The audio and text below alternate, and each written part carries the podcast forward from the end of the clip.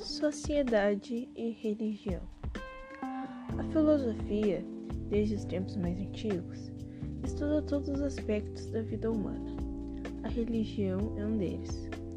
Os principais focos do estudo da filosofia quanto à religião são as religiões ocidentais: o judaísmo, o cristianismo e o islamismo. A filosofia se porta no campo da religião como racionalizadora dos conceitos, ou seja, procura dar às afirmações religiosas a racionalidade aceitável pela filosofia. Podemos citar Santo Agostinho e São Tomás de Aquino, conhecidos por aproveitarem as ideias platônicas em favor do cristianismo. Houveram ainda filósofos que, quando se encontraram em um caminho longe demais, sem terem mais com que argumentar, apelaram para a existência de Deus para justificar a sua teoria.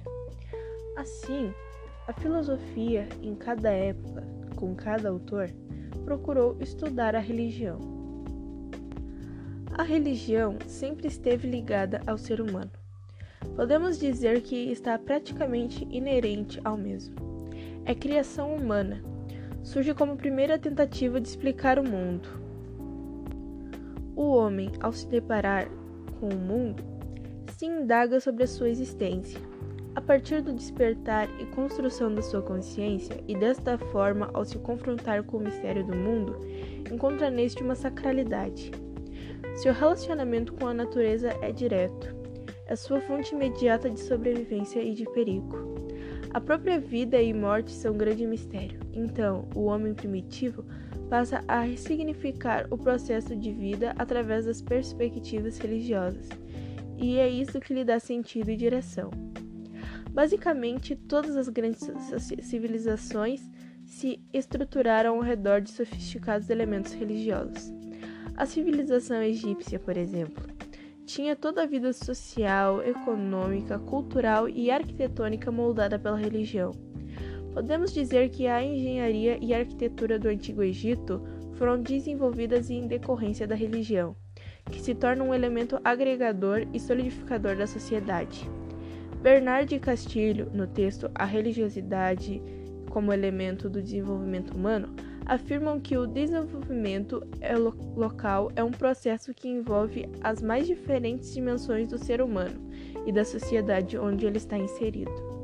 Essas dimensões podem ser sociais, econômicas, culturais, artísticas, religiosas e etc. Emile Durkheim Emile Durkheim é um dos fundadores da sociologia como disciplina científica. Foi também o primeiro professor de sociologia. Era um filósofo, antropólogo, cientista político e psicólogo social. Viveu entre os anos de 1858 e 1917. A pergunta que intrigava Durkheim era: por que quanto mais autônomo o indivíduo se torna, mais ele precisa da sociedade? A resposta de Durkheim se baseia em uma distinção. Todos nós indivíduos possuímos uma consciência individual, que seria o nosso modo de pensar e enxergar o mundo ao redor. Quando nossas consciências individuais se juntam, algo além delas é criado.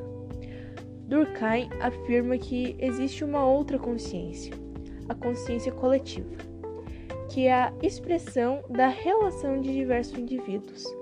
A consciência coletiva não é um resumo das individualidades do indivíduo.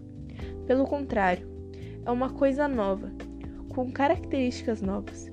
A consciência coletiva, segundo Durkheim, pode ser percebida através de fatos sociais, que, segundo o mesmo, é o objetivo do estudo essencial da sociologia. Mas, afinal, o que seriam esses fatos sociais? Fatos sociais são formas de agir, de pensar que se generalizam. Em sociologia, fato social são valores, normas culturais e estruturas sociais que transcendem o indivíduo que pode exercer o controle social trabalho de Sociologia mais Filosofia. Integrantes do grupo: Aline, Andressa, Brenda e Tamires. Turma: Primeiro ano TP Tarde. Por questões de direitos autorais, iremos citar os sites que serviram de base deste documento. são eles: Wikipédia, InfoEscola, Brasil Escola, Uninter e Só Filosofia.